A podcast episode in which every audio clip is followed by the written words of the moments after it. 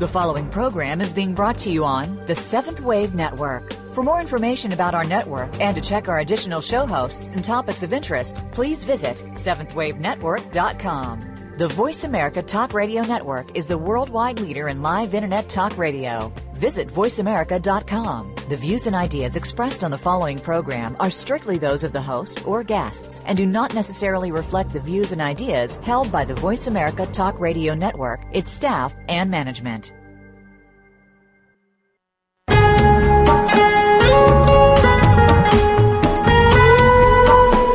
Welcome to Ecstatica, the way to an erotic, ecstatic love life. Your host is Ellen Eatough, the soulful sex coach. Our program will take you beyond the sex you've been experiencing and open up a whole new world of intimacy. You've got a lot to learn today, so let's get started. Here is Ellen Eatough. Hello. Now, I first learned of my guest today, Raphael Cushnir, several years ago when we were both scheduled to present at the International Conference on Sacred Sexuality in Santa Fe, New Mexico. We'd both conducted workshops there in different years previous to that.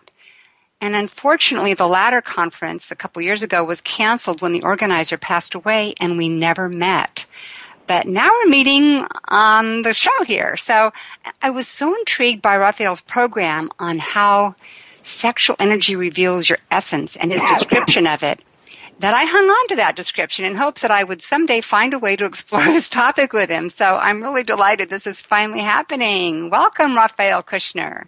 Oh, thank you so much. I'm really glad to be with you. And uh, it's been a while since that conference, and when you sent me the description that you hung on to, I was really glad because I couldn't find my own description. well, synchronicity. Okay, so for those who haven't um, had access to that show description before hearing this, I'd like to read it. Now, I don't usually do this, but I find it very compelling. So here it is. How sexual energy reveals your essence. What would sex be like if we shed all our principles and expectations about it? What if we approach sex with a totally naked mind? In such a void, we're often able to explode the limitations of false identity and unite with our true self. This true self is beyond the distinction of masculine and feminine, you and I, or even I and all. Instead of being made love to, we're now made love through. In these moments, what roars between ourselves and our lovers are the deepest, wildest forces of creation. These forces can be summoned and honored, but not controlled. It's by learning to surrender to them that we realize and actually experience our divinity. Now there's more, and of course we won't be able to go into the depth that Raphael would have in his workshop, but I'd like to use this as, as a jumping off point. And before we jump off, uh, let me just introduce him a little further. Um, Raphael Cushnir is a leading voice in the world of emotional connection and present moment awareness. He shared his unique approach to personal and professional development with millions of readers in O, the Oprah magazine, BeliefNet, Spirituality and Health, Psychology Today, and the Huffington Post. He's the author of six books, lectures worldwide, and he coaches individuals and teams at Fortune 100 companies, governments, religious organizations, and leading nonprofits. Now, in 1996, Raphael's own heart was opened by an experience of profound grief, making him an experience guide for anyone on a spiritual path. And I'd like to start, Raphael, with how your personal dark night of the soul, which I understand uh, when I understand both your career and your marriage fell apart, led to your spiritual awakening. Sure. Well, what I like to say about that is that life gave me a problem that I couldn't solve. Mm-hmm. And the reason that that was so important is because prior to that time, I had done pretty well using my whippersnapper brain to make it through life and to approach situations from a kind of top down, um, you know, left brain way. And it worked. And in this situation, um, it just didn't. And I was in so much pain, and my mind was going crazy trying to figure out a way to deal with what ultimately couldn't be de- dealt with. And, and I think and most most people have experienced something in their lives that. Yeah, when I'm at workshops, before definition. I start talking about my own dark night of the soul, I ask people to raise their hand if they've had one, and almost everybody does. So yes. it's a universal experience for the most part. But so I just want to share with your listeners the one piece about that that might make it more real and personal in my case. Um, so part of that experience was my wife at the time coming home and telling me I had an affair and I don't think I can stop. Ah. And and that wasn't actually the thing that my brain couldn't work with because what I did at that time was I said, well, let's get on the phone with our counselors, let's try to repair the container. Um, do all those things that one would do in that situation if you're trying to be as skillful as possible, even though you might also be emotionally destroyed. Um, but what I found at that time is that um, my partner couldn't do that, and she was cycling through a kind of an addiction that she had to go to her own, you know, depths. But here's the kicker: is that at one point I said to her, "When I married you, you became my family, and you don't get kicked out of my family unless you want to be." So tell me what you really want at this oh, time. Oh, wow. And and what she said was, um, as strange or as impossible as it may sound, all I want is to be with you. And that may seem insane because here I am, I've left you to be living with another man, and it seems like I have all the power and control in this situation. But to me, what's happening is forces unleashed that I feel I don't have any control over. So what I, what I see is the possibility of us getting back together, but it's like a dim light at the end of a very long tunnel, and I have no way of knowing if I'll ever get there, and I would never ask you to wait for me, but you asked me what was in my heart, and that's my truest answer. Wow, that, first of all, by asking such a powerful question and being willing to hear the answer is a big step right there. But mm that story speaks to so many aspects of love and sexuality in our lives and intimacy. It speaks to the whole issue of, um, you know, betrayal, mm-hmm. to not knowing, to, you know, the left brain trying to fix things when the right brain and the heart have no idea where we're headed. I mean, it just speaks to so many things that people in different ways I know have experienced at some time in their lives. So, um, what did you do? Or what happened? Well, so, you know, just to be, you know, to reiterate the main point is that that just threw me. I mean, it confused me. It stopped me in my tracks. There was no way, no way to fix that situation at all. And so I was just in this incredible amount of pain and um, a mentor of mine said, you know, I have an idea what you could do with all of this pain that you're experiencing. Of course, I sat up on the edge of my chair. What? Tell me anything. And and he said very calmly, "How about nothing? How about ah. doing nothing at all to try to change the way you feel?" Mm-hmm.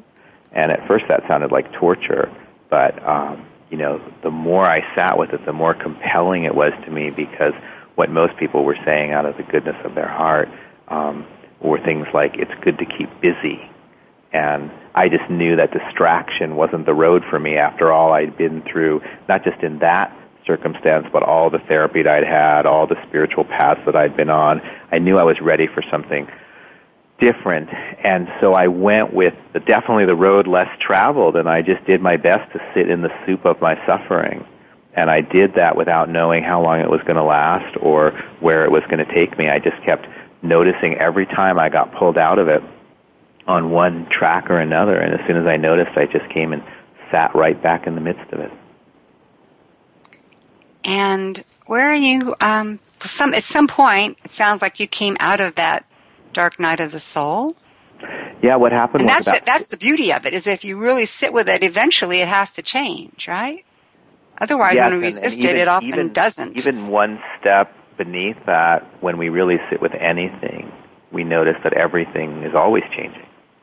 So mm. the thing that seems intractable, if we're with it micro moment by micro moment, is constantly changing, whether it's a migraine headache or um, a sense of abandonment in our heart, whatever the felt experience is we're having, it may not go away, But when we attend to it very closely, one moment at a time, bringing our attention to the sensation, we notice that it's completely in flux. And that can be really liberating because for many of us it feels like when we're stuck, nothing is moving, nothing is changing. So in my experience, even before I had my breakthrough, my awakening um, time, still there was a recognition that, um, yes, this is alive and I'm alive in it. Hmm, beautiful. So I can't resist asking what I know listeners are wondering, which is okay, 17 years later, did you did your wife ever reach the end of her tunnel with you at the end of it? Uh, so what happened? and happened what about that, you? Yeah, what happened at that time was um, I really made a decision that a lot of people thought was just crazy to hold the space for her and as best as I can use it for my own personal and spiritual growth. And as a result, we stayed very closely connected, but also separated for the most part for about two and a half years after that fateful day when she came and told me that news. And what I told myself at the time was I didn't want to leave to be avoiding anything. And that if it was right for me to leave, there would come a time when I would just know. And and I, I that's the one thing I had faith with that if there was a knowing that it was time to go, then I would get it and I would do it. And there were certain experiences that happened about two and a half years later that had to do with further dishonesty. And after everything we'd been through together, I just felt like that was the signal that I needed. And when I left, it was in peace. Um, mm. You know, it wasn't. There wasn't any you know real agitation about it. It was just like, okay, I get it now. But even then, to be honest, you know, it, there was still a, a, an additional challenge I had to walk through because I had I'm one of those world savers. I'm sure a lot of your listeners are. From a very young age, I really um, was moved and impacted by the most vulnerable among us. And it was only later that I came to see that I was so drawn to the wounded and the downtrodden because I couldn't face my own pain, my own woundedness. Um, but even once I knew that, I still had that whole thing running in me. And because my wife at the time was just this incredible being who also had been dealt an incredibly bad hand at life, even Hello, Raphael, we've lost you. Still, this part of me that was just saying that to leave her, and this is, I know how crazy this is, but at the time it felt like to leave her was to turn my back on all those who suffered unjustly. And so mm. I had to walk through one final piece, which was every time I would feel myself kind of clutching toward her, like, no, don't let her go, don't let her go. I had to realize that I was actually speaking directly to my own wounded self, my own vulnerability. So I would turn my attention like a boomerang back from her to this pain in my gut. And I think I probably did that a hundred times, and then finally I was free. Well, that certainly takes a concerted awareness and practice, an ongoing awareness and practice, which I think we'll cycle back into later in this conversation. So, thank you for sharing such an intimate um, journey with us. Sure. You know, I, I just want to say something about that. I have the best job in the world because I travel around and I invite people into a place of authenticity, and everybody shares from a very deep level, and I get to benefit um, because I'm with people at their most beautiful and their most real. And I feel like as a part of that, um, first of all, it's my sacred responsibility to show up in the same way, but also nothing's better. And, you know, even though we're speaking on a radio program and it's available to people over the internet who I'll never meet, I just feel like you know, we don't have time to waste with pretending. And, you know, anytime that we can share something about our own experience, especially the dark places and the difficult places, that might touch someone else's heart and give them a possibility to see their own lives in a fuller way, um, I'm going to jump at that. So, so that's great. Uh, you know, you know, I think in our heart of hearts, most people do want to relate to others, at least some of the others in their lives, in that at that level. I mean, that's yeah, I think you're absolutely right, and I think that a lot of times people will just their their first response might be, "Oh my God, that's oversharing," and then their second response might be, "Oh, finally, I get a yes, chance yes, to touch yes. into what's true for me and, those and are have the ones that want be held and connected with in a in a really loving way." So, and then of course you launched this whole new career around this um, whole journey you've been on. So, now let's bring this back, and we're actually going to be taking a break in a couple of minutes. But let's start by diving into this question, like how does your sexual energy reveal your essence? And maybe you can tie it into that journey. I'm not sure, but. Um, well, we'll, as you said, we'll get started and then we'll come back around to it. Um, so, all of us wake up sexually, usually in puberty, um, and suddenly there's this whole aspect of our being that includes desire, includes pleasure, but ultimately stems from the most powerful generative forces of creation. I mean, the whole way everything is born is through sexuality. And so therefore the forces that are connected to sexuality are some of the hugest ones that we know yeah, it's the life beings. force of the planet. Exactly, exactly. and so, you know, how one this is going to be this is a funny word that I'm going to use. How one manages that inside him or herself hmm. is one of the biggest life challenges that any of us face. And it shows us who we are, it shows us who we aren't, it shows us who we want to be, who we're not yet. Um, but also, if we turn towards those energies in a way that is really open and surrendered, we have the, the strongest possible window into the self that is beyond personality, beyond the operating system that we move through our everyday with. So we've got, on the one hand, this mirror of who we are as a person that comes from how we deal with our sexuality. And then on the other hand, we also have the opportunity to transcend who we are as a person and to really get to the source of everything. Ooh, beautiful. Okay, this is going to be great ground laying for um, the next piece that we're going to dive into. So we're going to take a short break first. This is Ellen Eatough, and my guest is Raphael Cushnir. You're listening to Ecstatica, the way to an erotic, ecstatic love life on the Voice America Seventh Wave channel. And just so you know, a couple of days after this live broadcast, you can get downloads of the show and show transcripts at ecstatica.com slash show. That's E-X as in exciting, T-A-T-I-C-A dot com forward slash show, S-H-O-W.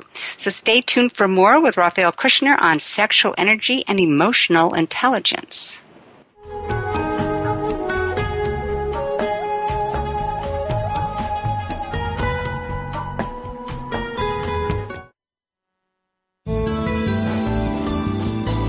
This is the Voice America Seventh Wave Channel. Health is in your hands. What you do and what you don't do sets the course for the path of your life. Listen for wise chats, simple talk, profound wisdom with Dr. Mary Jo Bulbrook. Through this series, we'll explore energetic approaches to health and healing that provide practical and personal solutions. Our guests will share ideas and insights that will help us all adopt new behaviors and create lasting internal shifts. Wise Chats can be heard every Wednesday at 2 p.m. Eastern Time, 11 a.m. Pacific Time on the Voice America 7th Wave channel. Being outside the box is your Thrival guide to living outside this reality. Are you always waiting for your ship to come in? Do problems happen to you? What if you created your life rather than sitting by waiting? Do you live in the fantasies of this reality, winning the lottery, waiting for your prince, princess to come, even being healthy? Do you always do what is expected of you rather than choosing for you? What if the rules didn't apply? And what if you could thrive from a different space? Join host Lynn Waldrop for tools to being outside the box. Listen Thursdays at 2 p.m. Pacific, 5 p.m. Eastern on 7th Wave. On the program Inside Out, our outsides match our insides. Join host Beth Green along with co-host James Maynard for an insightful weekly journey that lets us all be real with no boundaries. We'll discuss current events, interview amazing guests, challenge old ideas, and see ourselves and our world more clearly. It's about you as much as us. So you're invited to call in, write in, and most of all, tune in. Listen for Inside Out, live every Tuesday at 3 p.m. Pacific Time, 6 p.m. Eastern Time on the Voice America 7th Wave channel.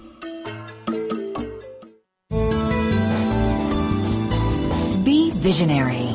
This is the Voice America 7th Wave channel.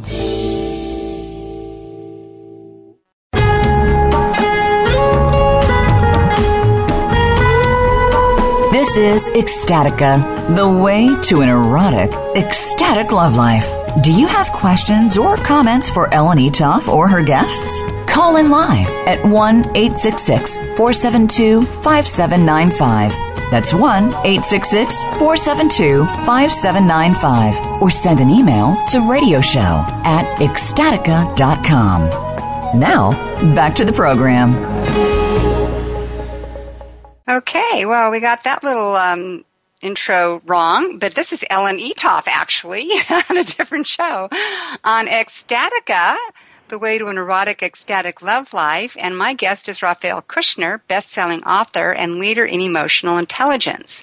And we're discussing how sexual energy reveals your essence. And I do want to say, uh, before we get into the next piece of it, is that my view is that ecstatic lovemaking has less to do with techniques and what you do than it does stepping outside of all of our ideas, beliefs, expectations, our hopes, and our fears about it. All that, leaving all of that outside the bedroom. And ideally, we would also drop to the extent possible our personal identity. And of course, this is easier said than done. And Raphael, what I believe you were saying when we exited is that um, it's sort of a dance between the combination that personal human identity and then that larger true self that if i'm not um, wrongly translating that that really is all it is yeah well i really appreciate you talking about you know beyond technique and I want to address that. And I also want to just say, in terms of synchronicity, um, I don't know if for later listeners that that incorrect intro will be um, cut out, but but it was about a show called Living Living the Shift, and I wanted to say that because that is actually what we're talking about. So I believe there was a there was a wonderful synchronicity because the shift the shift. We shouldn't edit it out. right. Well, um, but but mainly the the thing I want listeners to know is that the shift is from thinking about sexuality as a place to um, experience pleasure and to give pleasure um, and to have an agenda about how to do that and to shift into a recognition that since we're always wanting to be as present as possible and that when we open to sexual energies, there's more to be present to, and sometimes there's even more challenging things to be present to, that this is the place more than any other where we really do need to drop our agendas. And if you're starting from the idea of, you know, I want my tantric breathing to look like this, or when you touch me in a certain way, that gives me the most pleasure, um, that those things are fine. There's nothing wrong with them but they come with an idea of what's supposed to happen or what we want to happen. And there's something that is more powerful that can occur for us when we start just from coming into presence. You know, myself and my partner, or even if you're alone, yourself and, and your own sexual energy. What's here right now? What am I actually feeling? And when we first are able to connect to what we're experiencing in the moment, then we can also begin to feel what's moving between ourselves and our partners when we are partnered. And it's that dance between what's, what's within and what's between that allows us to have a truly sacred experience that we're fully present to. And that is really the shift that I think you very much, Ellen, and me as well, that we both are inviting people to. It's a whole different way to approach the idea of coming together sexually. Absolutely, yes, and, and beautifully put. So, what do you mean when you say that our sexual energy reveals your essence?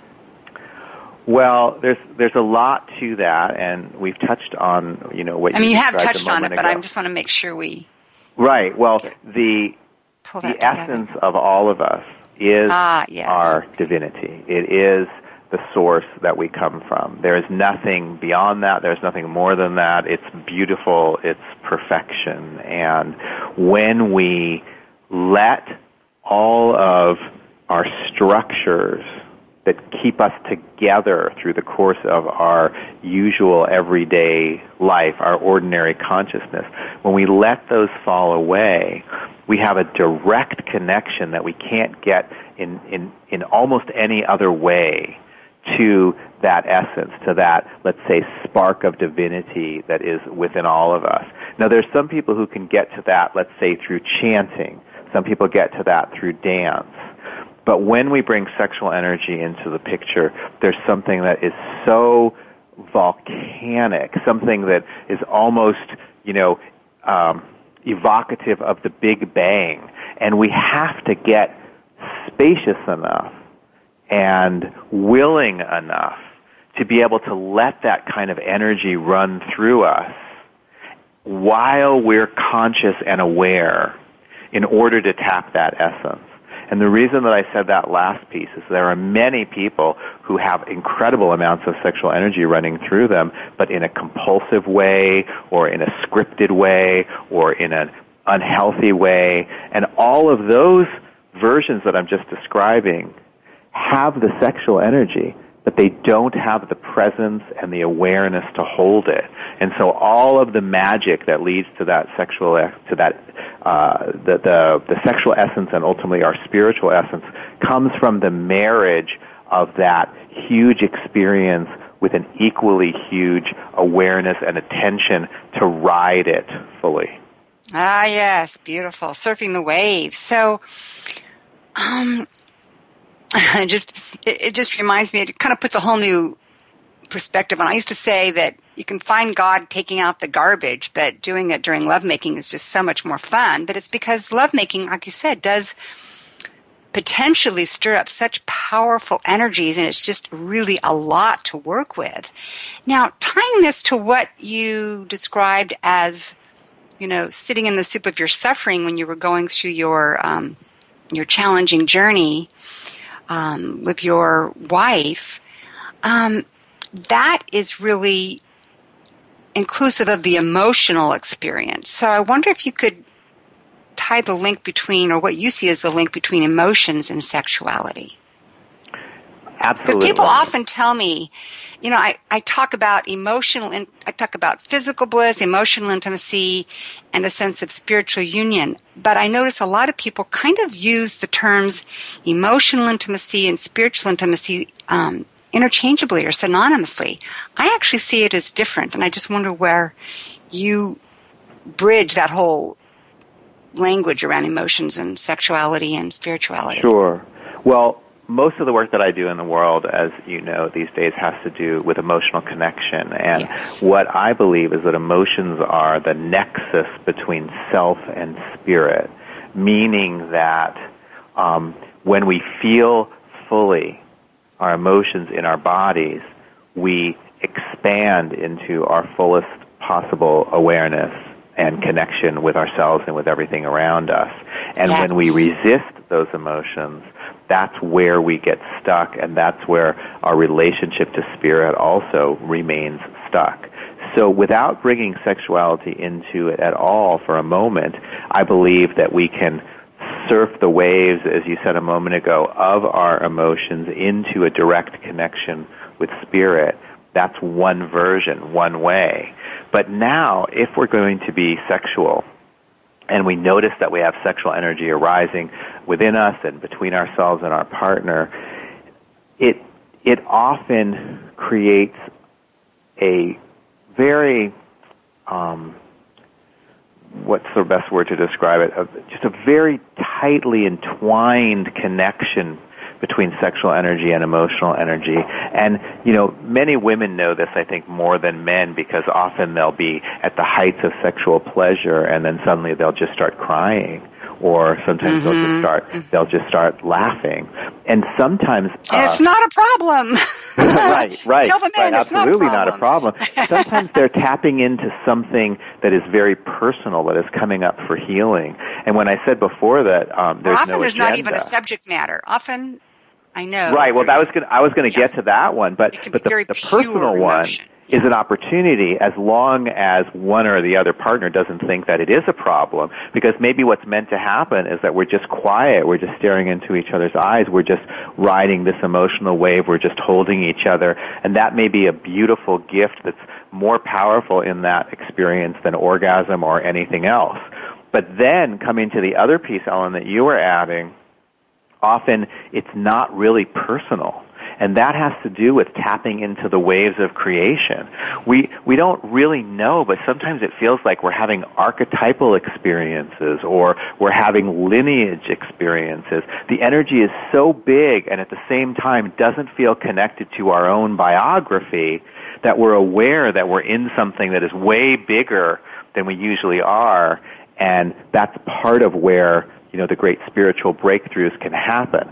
So while we can get to spirit through emotions or get to spirit by taking out the garbage as you described, when we're really open and presently connected sexually, we're just in a realm that is so much more powerful and it has therefore the power to take us deeper and further than, than many other versions of how we might get to a, a more awake consciousness. And I do want to say though, before we go on, that that's why it's also especially important to be really careful and mindful with those energies. It's not just, I mean, it's not for the faint of heart, number one.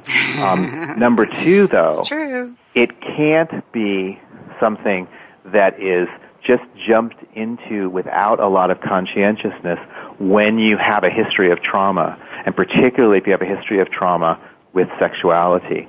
So on the one hand, I love sharing about what it is to open into these explosive energies that can take us to our spiritual essence.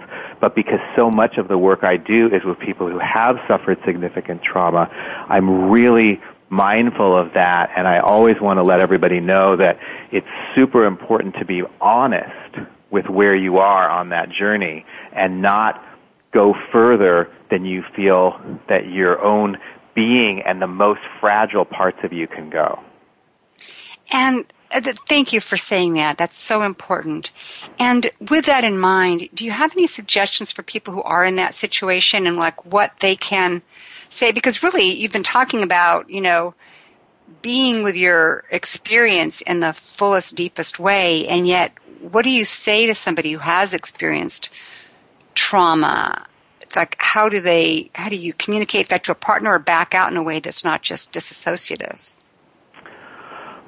well, or just stopping part everything of it, part of it really has to come beforehand. So um, if you're in a situation where a trauma is being touched or you're worried that you're dissociating or your partner is noticing that you're not there anymore probably it's too late. Not that you can't get out of it, but what I mean is, is that for your health and well-being, there's a conversation that you needed to have with yourself and with your partner previously. Mm-hmm. Um, and so I think that um, because the energies are so powerful and sometimes overpowering, we need to know about self-care first. We need to know about what the most scared part of ourselves needs um, we need to know about the part of ourselves that doesn't buy into all of this, what, what he or she needs.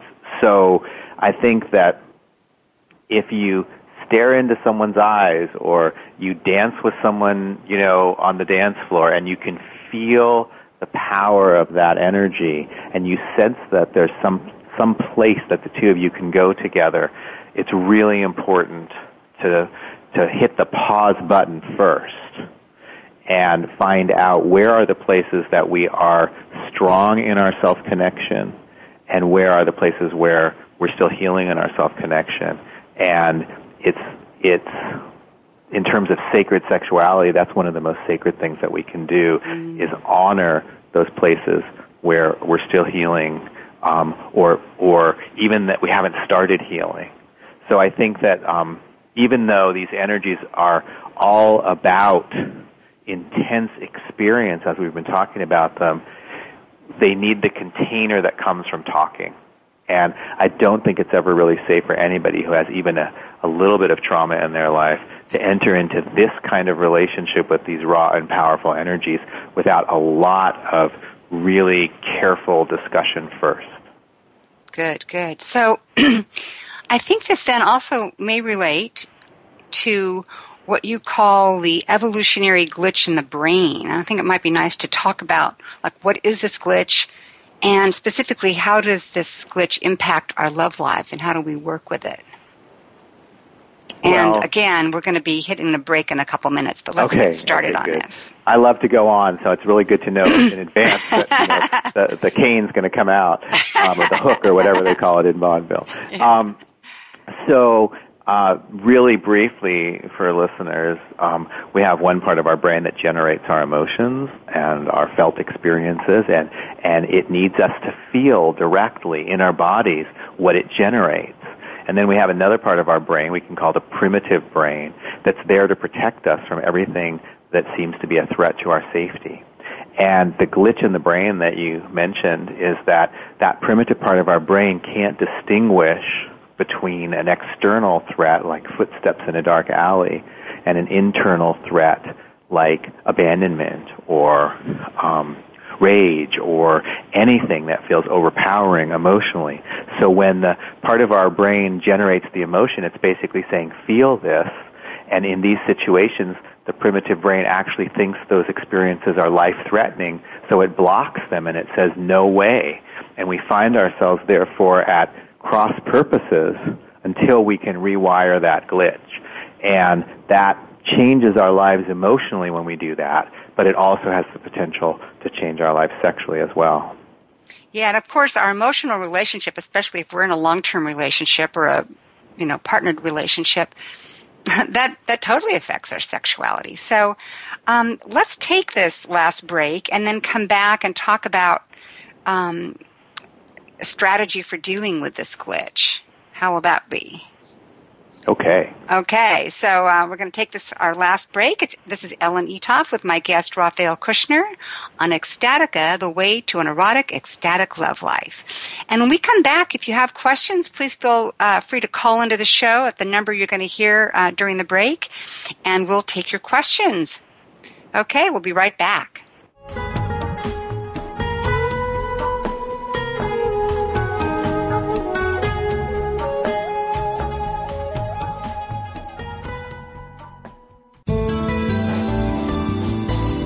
This is the Seventh Wave Channel on the Voice America Network. Are you in tune with yourself? Listen every week for Ecstaticism Embracing the Journey to Awakening, featuring host Sherry Lynn.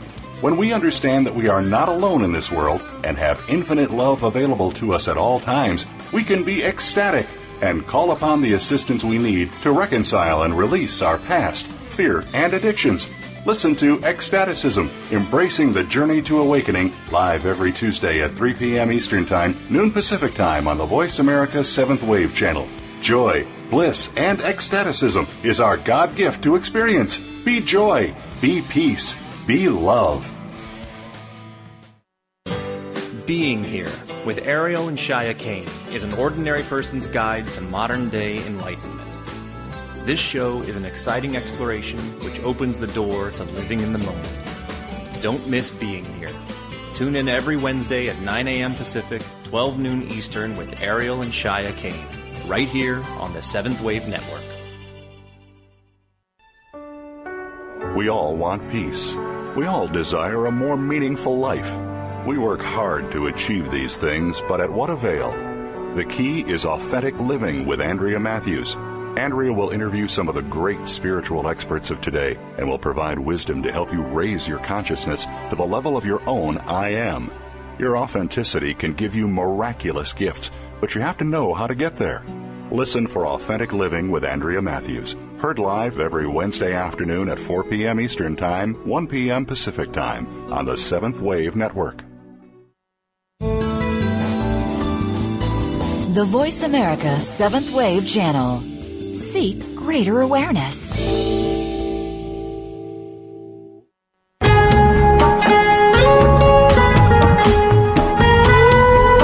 This is Ecstatica, the way to an erotic, ecstatic love life. Do you have questions or comments for Ellen Eatough or her guests? Call in live at 1 866 472 5795. That's 1 866 472 5795. Or send an email to radioshow at ecstatica.com. Now, back to the program. Welcome back. This is Ellen Eatough discussing with Raphael Cushnir how sexual energy reveals your essence. And before we left, uh, we were talking about this evolutionary glitch in the brain, which Raphael described very nicely. And um, I always like to give our listeners something that they can work with and use in their own lives.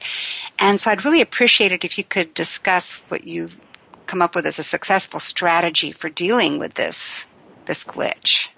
Sure, sure. The um, uh, what we need to do is rewire it, and there's a very simple way to do that. Not easy, but simple. And usually, when we know that the glitch has happened is when we're experiencing a physical contraction. There's some way that there's tension in our body, tightness, our shoulders are maybe climbing up to our ears, there's a pressure in our temples, and that's an alert that, as we could say, surfs up. You know, there's an emotion that has come into presence but then been blocked. And the first thing that we do is we bring our attention directly to that place of the block or the tension.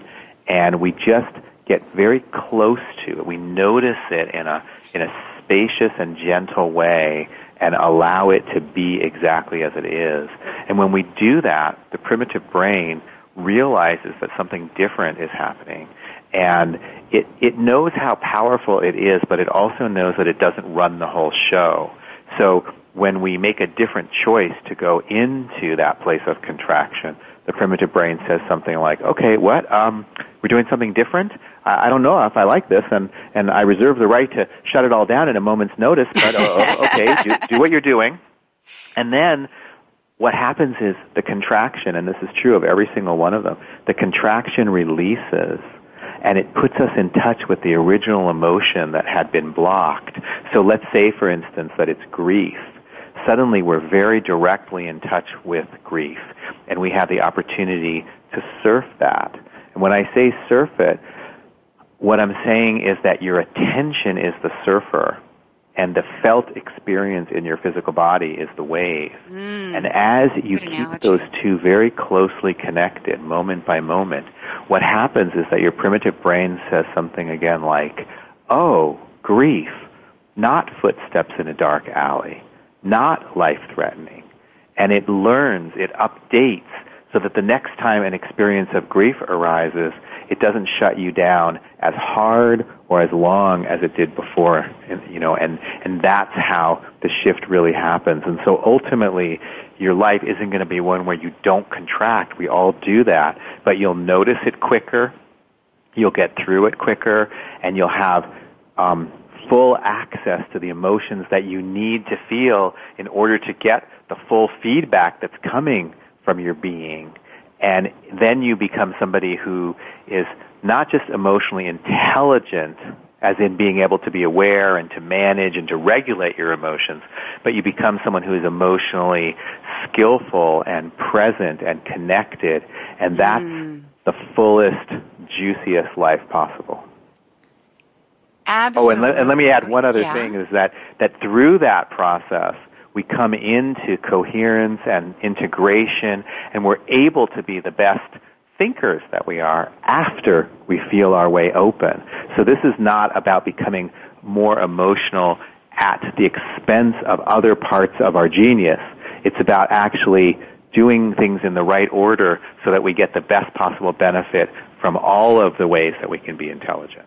Oh, excellent. That's now we have a great agenda for all us emotional, uh, so all us intellectual types, all the left brain thinkers that the society has uh, promulgated. So, um, yeah, that's really rich. And I love your analogy about the attention being the surfer and the emotions being the wave. And this is so valuable. And, you know, in everyday life, we have interactions not only with our intimate partners, but with other people at work or our kids or family members and friends.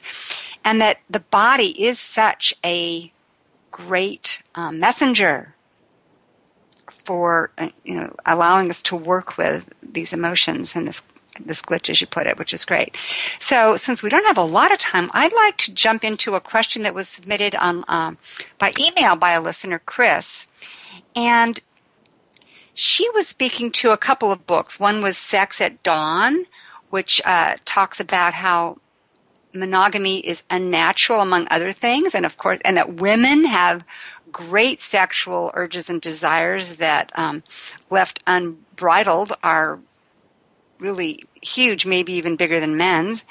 Um, and also about some books that have uh, talked about, you know, women's brains and how uh, they may want as many sex partners or more than men. And so, can you? And she also raises the question of polygamy, polyamory, pornography, and and really the difference in men's and women's brains. So let's let's kind of maybe narrow this down first to um, maybe gender roles and how men and women experience sexuality and that integration with spirituality or that emotional bridge as you've been speaking to. Yeah. Well, I think the first most important thing is for us to stop so much looking at men and women and to start looking at relative degrees of masculine and feminine energy within each person. Yes, good, because we've all got both. Yeah, we do. And we also have access to those different qualities or energies in different ways and to different degrees at different times. And that's what it means to be a fully liberated human emotionally and sexually is to recognize that it's ever shifting and to meet it where it is in the moment. So so we don't have to be labeled with our, within ourselves, let alone by the culture. Right. Well, and anytime we stick to some spot on the continuum and say, that's where I am, that's where my sexuality is, it's not just a, a lie, but it's harmful because that's just not the way human beings are. So for the person who feels the most macho and he's like 98% masculine energy, there's still going to be times when he's in a moment that's actually there for him to receive and to come into his feminine energy. And to miss that opportunity is, you know, a tragedy as far as I'm concerned. So I think that it is really important to recognize, first of all, where we start on the continuum, you know, because some women are more like 50-50 and some men are, and then some men and women are at the outer edges of the continuum. And when we have that initial recognition, it helps us see who we are in these ways, and then also gives us a, po- a possibility to grow further um, along that continuum. Um, and that there is one thing though that connects to some of the issues that Chris was talking about that is really important as a distinction between men and women, at least that I've found, and that is the whole piece around oxytocin. Um, because even if women are more balanced or even more masculine in their own expression of sexuality, they still seem, for the most part, not everyone, but for the most part, to have the release of that bonding hormone after uh, a powerful sexual connection that is different from what most men have. And so men can love just as deeply as women, and the bond can be just as as um, lasting and powerful But it doesn't come just through the act of intercourse for most men the way that it is for many women. So that when women are considering things like polyamory um, or anything outside of a just a, a monogamous pair bond, there has to be a question of does that apply to them? Um, are they wishing that they were different than they are? Um, or are they actually somebody who can have um, you know, a, a conscious love making experience with someone and then not want to have an exclusive pair with them? Good question. And, and good answer before that. good answer ending with a good question. Okay, so we have a caller on hold. His name is Randy from Massachusetts. So can we get Randy on? Hi, this is Randy. Hi, Randy. This is Ellen and Raphael. You have a question for Raphael.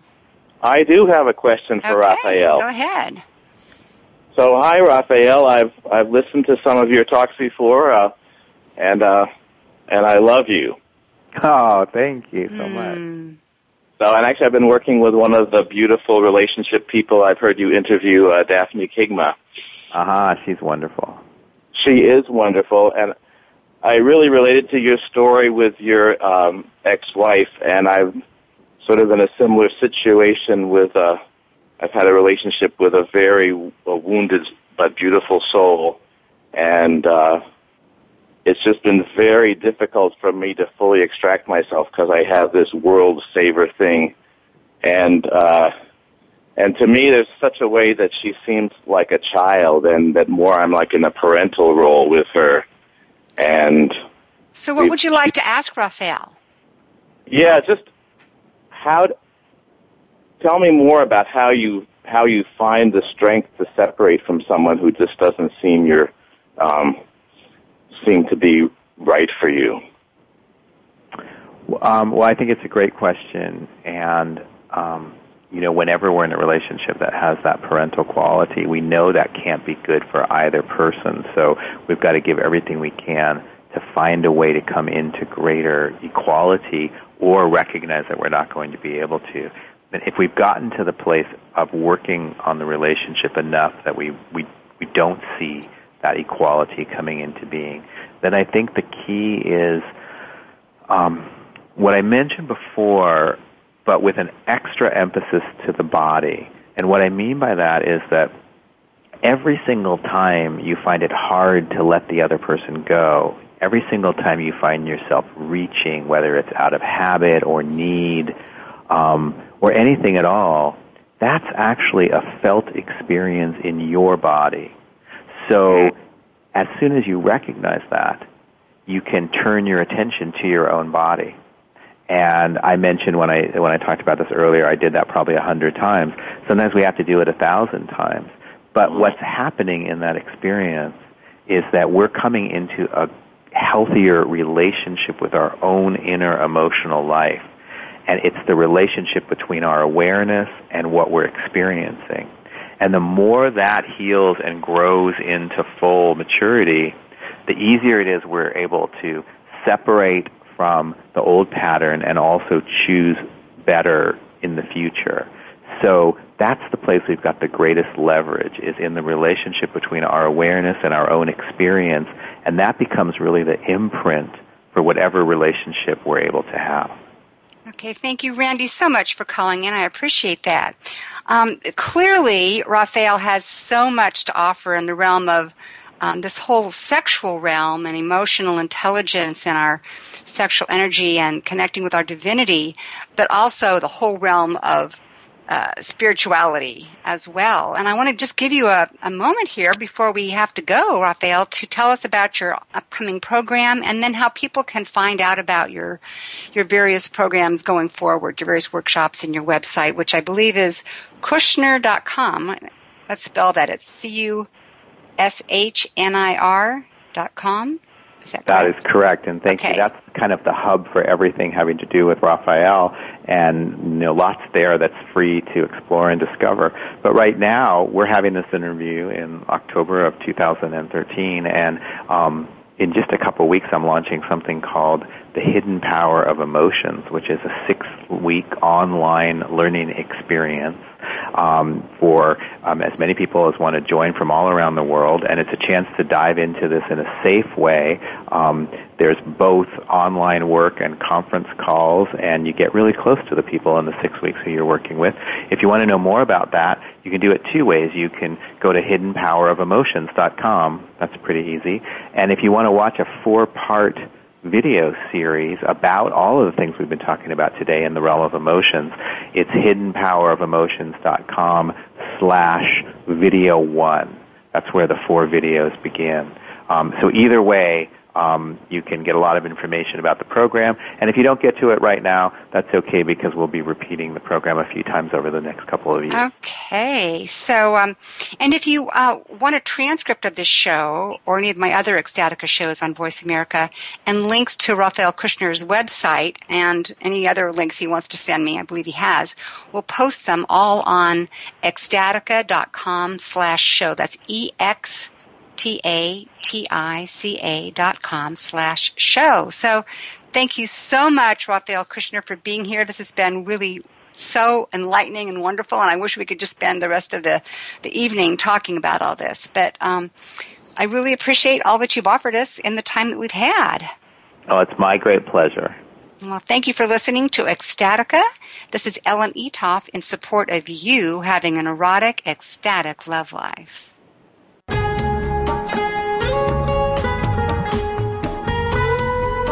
We hope you've learned from and enjoyed the show today.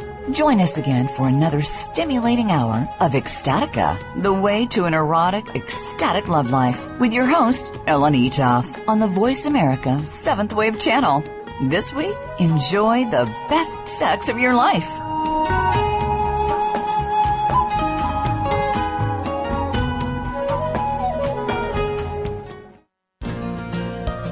Thanks again for listening to the preceding program brought to you on the Seventh Wave Network.